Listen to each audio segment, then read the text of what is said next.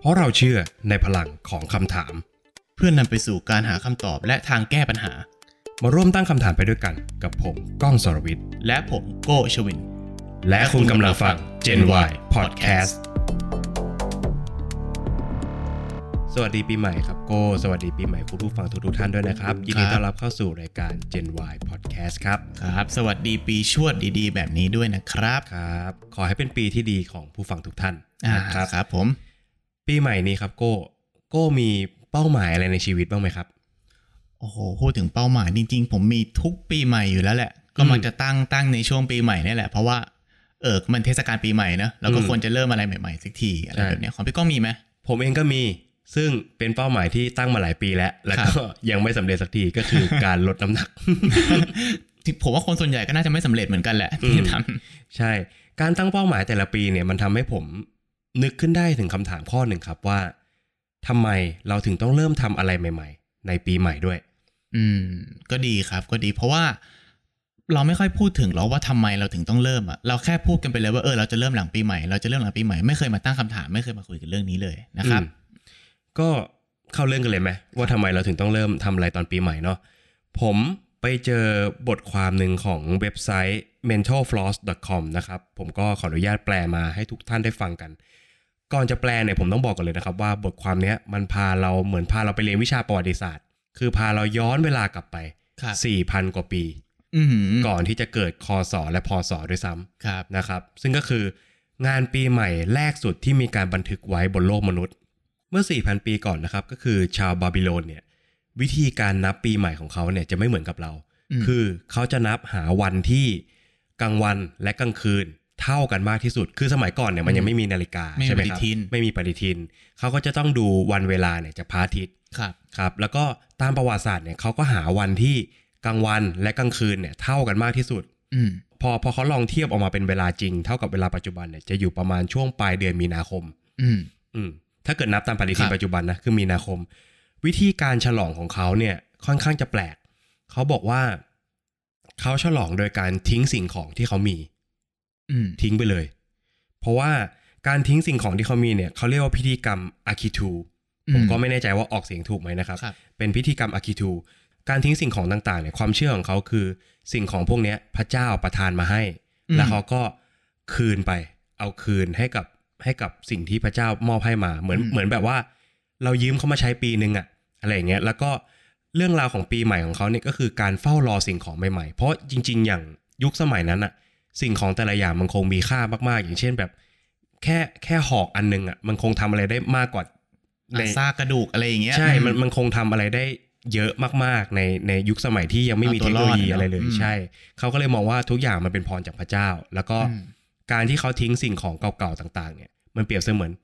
ถ้านับเป็นยุคสมัยปัจจุบันนะที่มันต่อยอดมาถึงปัจจุบันก็คืออ ม การทิ้งสิ่งของเก่าๆ แล้วก็เวลาเรารอรับสิ่งของใหม่ๆเนี่ยก็คือ การได้รับของขวัญต่างๆ จากเพื่อนจาก อ๋อ อะไรอย่างเงี้ย คือมันมัน ที่ คือมันเออ มันเหมือนแบบ มันก็เป็นวัฒนธรรมต่อเนื่องกันมา ที่ที่มีมายาวกว่า 4,000 ปีแล้ว แต่ว่ามันก็เปลี่ยนไปตามยุคสมัย อย่างเมื่อก่อนเนี่ย เป็นการรอคอยของจากพระเจ้าใช่ไหม อืม แต่ว่าอันเนี้ยก็จะเป็นอ่าญาติพี่น้องให้ของขวัญอ่าเพื่อนซื้อของขวัญให้ อะไร อืม แบบเนี้ย มันก็คือของเก่ากับของใหม่นั่นเอง อืม อืม อันที่จริงๆอ่ะที่มันวิวัฒน์มาเรื่อยๆเนี่ยผมเห็นการวิวัฒน์อย่างหนึ่งที่น่าจะเชื่อมโยงกันครับ อืม ก็คือ ในประเทศสวีเดนเนี่ยเขาจะมีกิจกรรมกิจกรรมหนึ่งที่เรียกว่า day cleaning อืม day cleaning เนี่ยก็มันมันเป็นแนวคิดตั้งต้นของคำว่า minimalist อืม minimalist เนี่ยก็คือเก็บเฉพาะของที่จำเป็น แล้วก็ ครับ ทิ้งของที่ไม่ได้ใช้หรือว่าของที่ไม่จำเป็นออก หรือบริจาคหรืออะไรก็แล้วแต่ ซึ่งสวีเดนเนี่ยเขาเชื่อว่าการที่เราจะเก็บของเก่าๆเอาไว้เนี่ยแล้วก็ไม่มีที่สำหรับเก็บของใหม่เนี่ยมันเป็นการสร้างภาระหลังความตายให้กับคนอื่น เช่น อืม สมมติว่าเรามีของของความทรงจำเรามีของของเรามากมายไปหมดเลย อืม แล้ววันหนึ่งเราเสียชีวิตไปเนี่ยลูกหลานก็จะไม่กล้าทิ้งของเหล่านี้ อื แล้วก็จะไม่มีพื้นที่ใหม่ในการเก็บของใหม่ๆของพวกเขา อืมอันนี้คือจุดตั้งต้นเลยของของเขาว่ามินิมอล ใช่ใช่ใช่ อันนี้ต้นกำเนิด อ่าน่าจะผมว่าน่าจะวิวัฒนาการมาจาก ใช่ ส่วนนี้ ใช่ ที่เรื่องที่พี่ก้องเล่าเมื่อกี้ อืมก็คือมันเหมือนต่อเนื่องทางวัฒนธรรมโดยที่เราไม่รู้ตัวเนอะ ใช่ มันเหมือนแบบว่า มันเหมือนเราเปลี่ยนคำที่ใช้เรียก อืม เปลี่ยนอะไรต่างๆ แต่ว่าแก่นสารมันยังเหมือนเดิม ครับ อืม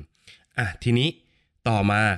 สงสัยไหมว่าทำไมมันถึงต้องเริ่มทำอะไรใหม่ ๆ ตอนแบบวันที่หนึ่งมกราด้วย สงสัยครับ วันที่หนึ่งมกราเนี่ย ประวัติศาสตร์มันก็ต่อเนื่องมาถึงชาวโรมัน อืม ซึ่งก็คือกษัตริย์ของเขาตอนนั้นก็คือจูเลียสซีซ่าร์ทีเนี้ย จูเลียสซีซ่าร์เนี่ยเขาเปลี่ยนปฏิทินจากการดูพระอาทิตย์กับการดูพระจันทร์เนี่ยเป็นเขาไปปรึกษากับอ่านักดาราศาสตร์ และก็นักคณิตศาสตร์ต่างๆ มากมาย เพื่อจะตั้งปฏิทินขึ้นมาเป็นของตัวเอง อืม พอเขาตั้งปฏิทินขึ้นมาเป็นของตัวเองปุ๊บอะไอปฏิทินเนี้ยมันค่อนข้างใกล้เคียงกับปฏิทินที่ใช้อยู่ปัจจุบันมากๆ อืม อืมมันคือมันมี 12 เดือนเหมือนกันเลยนะครับ แล้วก็จูเลซีซ่าก็ประกาศว่าวันที่ 1 มกราเนี่ยคือวันแห่งการเริ่มต้น เพราะว่ามันเป็นวันแรกของปฏิทินที่เขากำหนดขึ้นมาใช่ไหมแล้วก็ทำไมถึงต้องตั้งเป็นการเริ่มต้น เพราะว่าเขาคิดว่ามันเป็นการให้เกียรติกับพระเจ้าแห่งการเริ่มต้น ในบทความนี้เขาใช้คำว่า to honor the god of new beginnings อืม คือเหมือนแบบว่าเขาตั้งวันนี้ขึ้นมาเพื่อให้พระเจ้าเนี่ยมองเห็นว่ามันเป็นวันแห่งการเริ่มต้นใหม่ นั่นเอง อืม ก็เป็นสัญลักษณ์เป็นซิมโบลของเขา ใช่ใช่การเวลามันเดินทางมาเรื่อยๆอะ อืม มันก็ประวัติศาสตร์มันก็เป็นส่วนหนึ่งของมนุษย์อ่ะมันก็ อืม เลยแบบ จนมาถึงทุกวันนี้ก็คือวันที่หนึ่งมกราเนี่ย เป็นวันที่ทุกคนตั้งเป้าหมายจะเริ่มต้นทำอะไรใหม่ๆในชีวิต อืม ก็นอกจากปฏิทินของจูเลียสซีซ่าร์แล้วเนี่ยปฏิทินของประวัติศาสตร์เนี่ยมันก็ถูกเปลี่ยนแปลงไปด้วยนะครับ เราเองก็เช่นกัน ครับอ่ะทีนี้หลังจากเรารู้แล้วว่าทำไมเราถึงต้องตั้งเป้าหมายในวันที่หนึ่งมกรา อืม เคยสังเกตไหมว่า คนเราตั้งเป้าหมายมันมักจะซ้ำๆกันนั่นแหละ เป้าหมายมันจะไม่ค่อยต่างกันมากเท่าไหร่หรอก สังเกตอ่ะอย่างเช่น เห็นชัดที่สุดก็คงจะเป็นลดความอ้วน อืม อะไรอย่างนี้ คือวันนี้ผมก็เลยมี 10 เป้าหมาย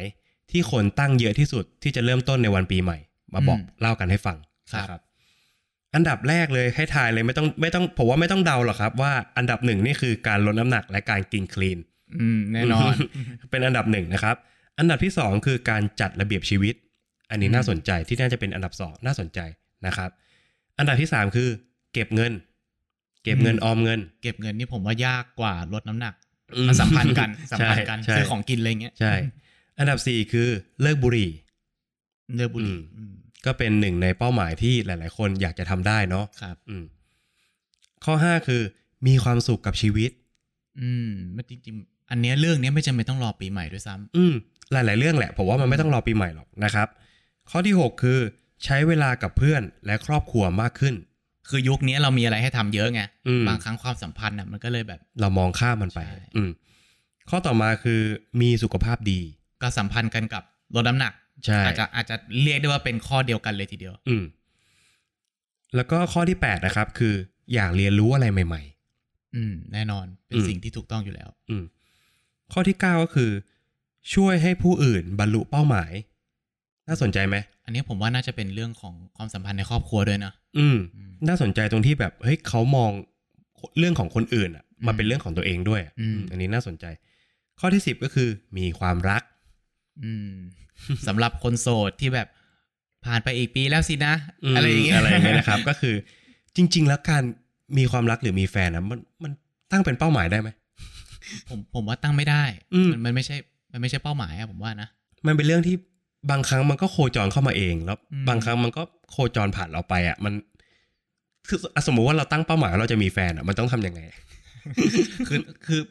มันเหมือนแบบบางคนอ่ะ ขอโทษนะ ผมอาจจะใช้คำสมมติผมเป็นคนเหยอ่ะ อืม คือไม่ว่าผมจะอยู่ในสถานที่ที่คูลแค่ไหนอ่ะผมก็เหยอ่ะ อืม และนั่นหมายความว่ามันผมตั้งใจจะไปหาแฟนในที่มันคูลๆอ่ะแต่ตัวผมเหยมันก็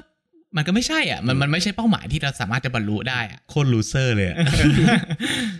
แต่ก็รู้ไหมครับว่าทั้งสิบเป้าหมายเนี่ยที่ผมเกรินมาให้ฟังเนี่ย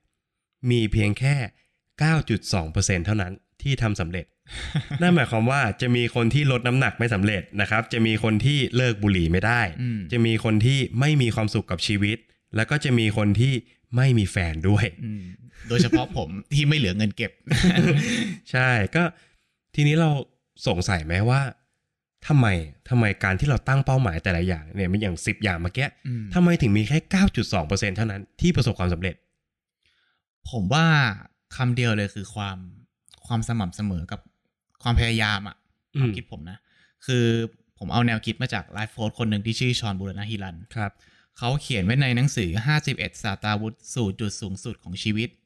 คุณชอนเนี่ยคือเขาเขาเป็นเป็นนักเรียนนอกคือเป็นคนไทยแต่ไปโตที่อเมริกาใช่ไหมแล้วก็เขาพูดภาษาไทยไม่ได้เลย ครับ เพราะฉะนั้นการที่เขากลับมาใช้ชีวิต แล้วก็มาเป็น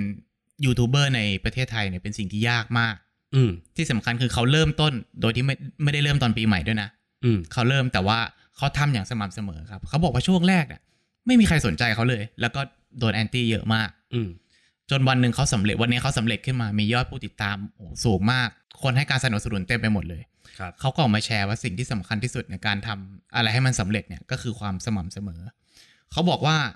ความสม่ำเสมอในระยะยาวเนี่ยดีกว่าการหักโหมในระยะสั้น เออ อืม น่าสนใจ ก็เหมือนเหมือนเหมือนคนที่เหมือนคนที่ออกกำลังกายจะลดน้ำหนักอ่ะ อืม โอ้โหมเลยอาทิตย์แรกวันที่หนึ่งถึงวันที่เจ็ดเล่นจนแบบยิมแน่นไปหมดเลยเห็นไหม อืม อืมฟิตเนสเฟิร์สนี่คือไม่มีที่ไม่มีที่ยืนเลย อืม นะครับ แล้วหลังจากนั้นเนี่ยพอเริ่มปวดไงแล้วห่างไปเจ็ดวันปุ๊บยังไม่เห็นผล อืม ห่างโหมไปแล้วยังไม่เห็นผลอีกโอเคล้มเลิกมันไปซะ ท้อแท้ ใช่ นี่นี่แหละเป็นเป็นสาเหตุหนึ่ง เขายกตัวอย่างไว้อีกเรื่องหนึ่งน่าสนใจมากเลย เขาบอกว่าไอการที่บอกว่าทำในระยะยาวแล้วมันเห็นผลดีกว่าเนี่ย ก็คือ ธรรมชาติเนี่ยมันจะมีต้นไผ่ต้นหนึ่งเรียกว่าต้นไผ่จีน อืม ต้นไผ่จีนเนี่ยเป็นต้นไม้ที่แปลกมากเลยคุณชอนเขาบอกว่า มันเป็นต้นไม้ที่เราจะต้องลดน้ำแล้วก็ใส่ปุ๋ยมันอะในขณะที่มันไม่โตเลยเนี่ยเป็นเวลาห้าปี อื อื ม มลดน้ำใส่ดินเปล่าๆเนี่ยห้าปี อืม แต่หลังจาก 5 ปีไปแล้วอะมันก็จะสูงขึ้นได้ถึง 80 ฟุต ภายในเวลาแค่เดือนครึ่ง อืม อืมเที่ยคือมันเปรียบเทียบกับชีวิตของเราได้เลยอะ ม คือวันหนึ่งถ้าเราประสบความสำเร็จแล้วในยุคเนี้ยที่โซเชียลมีเดียเป็นใหญ่อะ อืม เราจะแบบโหพุ่งก้าวกระโดดมาก อืมบทจะพุ่งมันก็พุ่งจริง ใช่ อืม ใช่ใช่อันเนี้ยผมก็เลยคิดว่าน่าจะเป็นเรื่องสำคัญที่คนน่ะมักจะทำกันไม่สำเร็จ ๆ อืม ความพยายามกับความสม่ำเสมอ อืมทีนี้ของผมก็มีบทความมาเล่าให้ฟังอีกเหมือนกันนะครับ บทความนี้ครับชื่อว่าทำไมตั้งเป้าหมายแล้วทำไม่สำเร็จสักทีจาก อืม เว็บไซต์ The Matter ครับ อืม The Matter เขาตั้งไว้อย่างนี้ครับว่าข้อที่หนึ่งเนี่ยที่ทำให้มันไม่สำเร็จก็คือแรงจูงใจ อืม มีงานวิจัยชิ้นหนึ่งบอกว่าแรงจูงใจที่ไม่ใหญ่มากพอเนี่ยทำให้เป้าหมายจะล้มเหลว อย่างเช่น การตั้งเป้าหมายว่าจะออกกำลังกายครั้งละ3-4 ครั้งต่ออาทิตย์ เพื่อลดน้ำหนัก อืม อันเนี้ยเขาบอกว่าแทบจะเฟลร้อยเปอร์เซ็นเลย เพราะว่าแรงจูงใจมันไม่ดึงดูดมากพอ อย่างการลดน้ำหนักอ่ะมันไม่ได้ทำได้ด้วยการออกกำลังกายอย่างเดียวไง มันมันลดอาหารก็ได้มันอะไรก็ได้ เพราะฉะนั้นคือ ถ้าสมมุติวันนี้เราขี้เกียจออกกำลังกายอ่ะเราก็จะเดี๋ยวคิดว่าเออเดี๋ยวไปไปอดอาหารเอา ไปกินคีนเอา ผมเก็ตแล้ว เออทำให้เหมือนว่ามันไม่ดึงดูดเราให้ให้มาทำสิ่งนั้นมากพอ เขาบอกว่าลองเปลี่ยนแรงจูงใจเนี่ยให้มันเกี่ยวข้องกับกิจกรรมนั้นๆอะมากขึ้น อย่างเช่น ผมอยากออกกำลังกายเพื่อให้ร่างกายแข็งแรง เพื่อจะไปปีนเขา อืม อืมอย่างเงี้ยคือมันจำเป็นต้องใช้ไง อื มันจำเป็นต้องออกกำลังกายไงมันก็เลยแบบเออแรงจูงใจมันชัดเจนกว่า เอออ อะไรประมาณนี้ น่าสนใจ ใช่ เหมือนกับสมมติว่าคุณผู้ฟังหลายคนที่ตั้งว่า เฮ้ย เราอยากจะรู้เรื่องในสังคมมากขึ้นเลย ก็อาจจะเริ่มจากการเรื่องจากเรื่องบันเทิงก่อนอย่างเช่นฟังพอดแคสต์เจนวมากขึ้น อะไรแบบนี้ นะครับ ครับ ขายงานนะครับ แล้วก็ข้อสองก็คือ หลายคนที่ทำไม่สำเร็จเนี่ย เป้าหมายใหญ่เกินไป อืม บางทีอ่ะเวลาเป้าหมายเราใหญ่มากๆ และเกินตัวมากๆอ่ะมันจะทำให้เราทำไม่สำเร็จ อันนั้นยังไม่เท่าไหร่ไอการที่เราทำเป้าหมายแรกไม่สำเร็จอ่ะมันจะไปบั่นทอนอ่ะบั่นทอนเป้าหมายอื่นๆ ให้เราอ่ะหมดแรงทำไปด้วย อืม อืมมันเหมือนแบบสมมติว่าผมตั้งเป้าว่าเนี่ยจะทำเรื่องนี้ แล้วปรากฏว่าเรื่องแรกมันล้มเหลวอ่ะมันก็เลยแบบเฮ้ยมันไม่มีแรงทำอ่ะ อืม มันพลาดไปแล้วอ่ะ ทำไมมันเฟลจังเลยทำไมมันพังจังเลยแบบ เดี๋ยวค่อยทำแล้วกันเว้นระยะไปสักหน่อยพักก่อนพอพักเสอ่ะยาวร็จปุ๊บเออยาว แล้วก็เดี๋ยวปีหน้าว่ากันใหม่ ปีใหม่อีกแล้ว ใช่ มันก็จะเป็นวนลูปแบบนี้นะครับ ส่วนข้อสุดท้ายที่บอกว่าทำให้เป้าหมายไม่สำเร็จก็คือ ไม่มีกองเชียร์ อืม อันนี้ก็น่าสนใจเขาบอกว่า มีงานวิจัยชิ้นหนึ่งระบุไว้ครับว่า การมีคนรอบข้างอยู่ในทุกกิจกรรมของเราเนี่ยจะทำให้เรามีโอกาสสำเร็จในเป้าหมายง่ายขึ้น อืม ส่วนใหญ่หลักๆ ก็คงจะเป็นการแบบแชร์ปัญหาให้ฟัง เล่าเรื่องราวให้ฟังอัปเดตความคืบหน้าให้เขาฟังนะครับ คำว่าซัพพอร์ต ใช่ หรือแม้กระทั่งวันหนึ่งที่เราแบบหมดแรงจะทำแล้วอ่ะก็ให้เขาเป็นตัวกระตุ้น จุดไฟให้เราอีกครั้ง ใช่ เฮ้ย ต้อง ม ทำนะ ต้องทำนะ ไม่งั้นแบบแย่นะ อะไรอย่างนี้ประมาณนี้ เรื่องนี้สัมสัมพันธ์กับอีกเรื่องหนึ่งที่ผมหามา อืม คือเป็นหนึ่งเหตุผลที่ทำให้เราไม่สำเร็จเหมือนกัน อืม คือมันมีหนังสือเล่มหนึ่งชื่อว่า The The Examinate Life นะครับ ซึ่งผู้เขียนเนี่ยชื่อว่าสตีเวนกรอส ครับ เขาเป็นนักจิตวิเคราะห์ อืม เขาก็พูดถึงงานวิจัยตัวหนึ่งครับ ของคุณแคโรเดเวตแล้วก็คุณคอเรียมูลเลอร์นะครับ เป็นงานวิจัยในปี 1998 อืม ซึ่งสองคนนี้ก็เป็นนักจิตวิเคราะห์เหมือนกัน นักจิตวิเคราะห์นักจิตบำบัดอะไรพวกเนี้ยเขาบอกว่าเขาลองให้เด็ก 128 คน ครับ ลองทำโจทย์คณิตศาสตร์ง่ายๆดู อืม ให้ลองเริ่มทำดูเอ๊ะไหนทำทำได้ไหม ซึ่งเป็นโจทย์ง่ายๆเลยนะ ที่ทุกคนทำได้อยู่แล้วอะพอทำเสร็จเนี่ยเขาก็แบ่ง 128 คนเนี้ยเป็น 2 กลุ่ม โดยที่แบบไม่ให้เด็กรู้ตัว อืม แล้วก็แอบไปกระซิบไปชมเด็กทีละคนว่า หนูหนูฉลาดมากเลยนะที่ทำอันเนี้ยสำเร็จ อืม หนูเก่งมากๆ หนูเป็นคนที่สมองดีที่สุดเลยนะ อืม กับอีกกลุ่มหนึ่งที่แยกออกมาก็คือ หนูมีความพยายามได้ดีมากเลยอะ อืม ชมคือไม่ชมว่าเด็กฉลาด แต่ อืม ชมด้านของความพยายาม อืม ผลงานวิจัยเนี่ยมันจะออกมาในรูปแบบของช้อยข้อที่สองคือข้อแรกเนี่ยเป็นโจทย์ง่าย อืม พอหลังจากชมเสร็จเนี่ยเขาก็ให้โจทย์คณิตศาสตร์ข้อที่สอง อืม ซึ่งยากกว่าเดิม อืม เขาพบว่าเด็กที่ได้รับคำชมว่าฉลาดสมองดี หรือว่าแบบหนูเก่งที่สุดเลยไม่มีใครเทียบเท่าหนูได้แล้วอะไรอย่างเงี้ยเด็กเหล่านี้จะใช้วิธีแก้ปัญหาแก้โจทย์อะด้วยวิธีเดิมๆอะ อืม เพราะเขารู้สึกว่าคนที่ฉลาดอะมักจะกลัวแบบมักจะกลัวความล้มเหลวอะมักจะกลัวความโง่อะ อืม ก็จะใช้วิธีเดิมๆในการทำทำทำแม้ว่าไม่ว่าวิธีนั้นนะมันจะถูกหรือผิดกับโจทย์นั้นก็ตาม อืม หลายครั้งนะมันก็เลยทำให้มันไม่สำเร็จไงก็เหมือนกับที่พี่ก้องบอกว่าเออไม่สำเร็จแล้วเราก็ท้อถอยไป อืม แต่ทางตรงกันข้ามอะครับ เด็กอีกกลุ่มหนึ่งที่ได้รับการบอกว่าหนูพยายามได้ดีมากเลย เด็กกลุ่มเนี้ยจะมีแนวโน้มที่จะหาวิธีที่ยืดหยุ่นกว่า ในการแก้โจทย์ อืม แล้วก็จะพยายามได้มากกว่า แล้วสุดท้ายแล้วเนี่ยถ้าเกิดว่าโจทย์นั้นน่ะเด็กตอบคำถามผิดขึ้นมา เด็กก็จะบอกว่าอ๋อ ฉันพยายามไม่มากพอ ฉันจะพยายามให้มากกว่านี้อีก อืมมันคือมันคือการเซตไมล์เซตเหมือนกันนะ ใช่ การที่บอกว่าคุณเก่งแล้วเนี่ย แล้วก็หยุดพัฒนาเนี่ย กับ อืม การที่คุณเป็นนักพยายามอะ อืม พยายามต่อไปเรื่อยๆ จนกว่ามันจะสำเร็จอะมันคนละโจทย์เลยนะ ซึ่งเรื่องนี้เนี่ยมันก็เกี่ยวกับเรื่องที่พี่ก้องบอกอันสุดท้ายเมื่อกี้คือเรื่องของคนซัพพอร์ต อืม คือกะบางทีเราซัพพอร์ตผิดวิธีอ่ะมันก็ทำให้ผลลัพธ์มันมันแย่ลงเหมือนกันนะ เออจริง เช่นสมมุติว่าคนใกล้ตัวเรามีความพยายามที่จะลดน้ำหนัก ผ่านไป 2 วันผมบอกเอ้ยเริ่มลดแล้วนี่หว่าเก่งมากเลย สมมติแบบลงมาขีดเดียวอะ เออ คือ ว่าง่ายๆคือนั่งถ่ายในห้องน้ำตอนเช้าอ่ะ มันก็ลดแล้วแล้วก็ไปเราก็ไปชมเขาว่าเนี่ยดูผอมลงนะ แบบ อืม เก่งมากเลยลดได้ขีดหนึ่งแล้วอะไรเงี้ยบางทีมันก็นะ เออแล้วก็จะแบบโอเค เดี๋ยววันนี้ให้รางวัลตัวเองหน่อย แล้วก็กินเหมือนเดิม เออใช่ แต่ในทาง ใช่ ตรงกัน ใช่ ข้าม ใช่ ถ้าเกิดผมบอกว่าเออดีนะ แบบมีความพยายามดีไม่เหมือนผมเลยแบบผมเรื่องนี้เป็นเรื่องที่แบบต้องคนพยายามเท่านั้นถึงจะทำได้นะอะไรเงี้ยคนที่ได้รับคำชมแบบเนี้ยจะต้องแบบมันมันจะฮึดอ่ะ เฮ้ยเออ เออ เรามันมันรู้สึกว่าเราพิเศษเนอะ ใช่ใช่ เราเราพิเศษขึ้นแบบในทางบวกอ่ะ อืม ไม่ใช่แบบได้รับคำเยือนยออย่างเดียวอ่ะ อืม อืม ใช่ อืม ใช่ เออ แล้ว น่า ก็ สนใจ อีกเหตุผลหนึ่งนะที่ผมว่าหลายคนน่าจะน่าจะใกล้ตัวแหละเวลา อืม ซัพพอร์ตคนอื่น แล้วก็มาถึงมุมของตัวเองบ้าง เวลาเราจะตัดสินใจทำอะไรสักอย่างอะ อืม คือต่อให้เราไม่มีคนซัพพอร์ตเนี่ย แล้วเรารู้ว่าเรื่องที่เราตั้งเป้าหมายไว้เนี่ย มันมีโอกาสสำเร็จ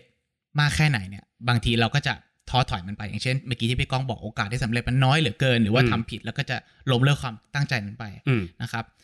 มันมีคนญี่ปุ่นอยู่คนหนึ่งครับ ชื่อคุณโนโบรุโคยามะนะครับ เป็น CEO ของบริษัทหนึ่งเขาเขียนหนังสือไว้ในหนังสือที่ชื่อว่า วันๆเขาทำอะไรกันถึงเป็นประธานบริษัท อืม คือการตัดสินใจของประธานบริษัททุกบริษัทเนี่ย ถ้าเกิดว่าจะต้องทำให้บริษัทอยู่รอดอ่ะ มันจะรอการเริ่มปีใหม่ เพื่อจะเริ่มโปรเจกต์ใหม่ไม่ได้อ่ะ เออจริงจริง มันจะต้องเริ่มต้นใหม่ตลอดเวลา อืม เขาบอกว่าหลักคิดของเขาอ่ะ ทุกครั้งที่มีพนักงานเสนอความคิดหรือว่ามีความเสี่ยงหรืออะไรก็แล้วแต่เลยหรือหรือแม้แต่จะต้องผ่าตัดอะไรในร่างกายอ่ะ อืม ถ้าหมอหรือพนักงานหรือคนใกล้ตัวหรือใครก็แล้วแต่บอกเขาว่า เรื่องที่จะทำเนี้ยมีโอกาสสำเร็จเพียงแค่ห้าสิบเปอร์เซ็นต อืม เขาบอกว่าเขาจะไม่คิดเลยเขาจะบอกว่าทำทันที อืม อืม ซึ่งห้าสิบเปอร์เซ็นจริงๆ หลายคนบอกว่า โห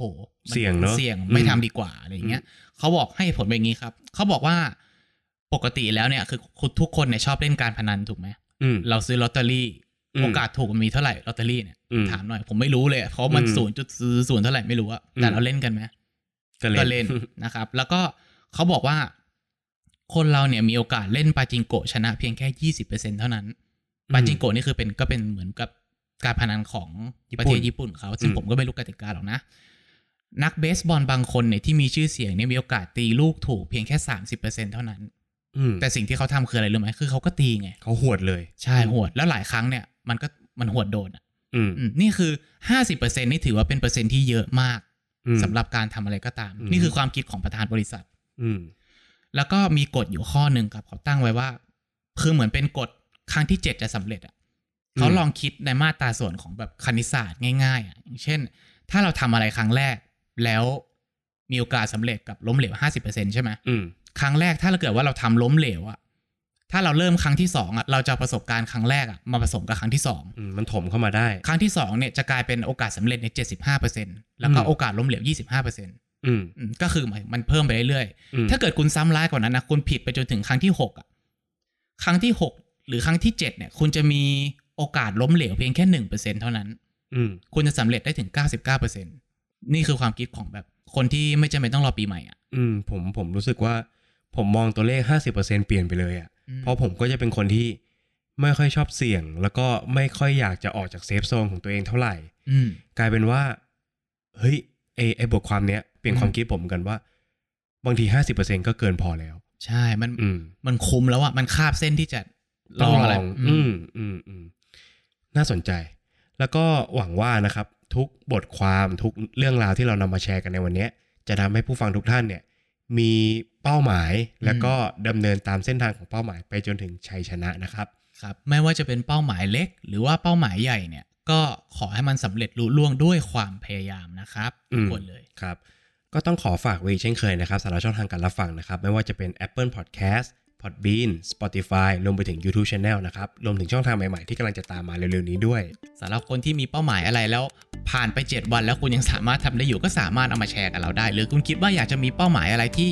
คนในสังคมควรจะเริ่มทำเนี่ยสามารถแชร์กับเราได้เช่นเคยครับ ครับ วันนี้ขอลาไปก่อนเนาะขอไปทำตามเป้าหมายที่วางไว้ก่อนนะครับ ครับผม สวัสดีครับ ครับ สวัสดีครับ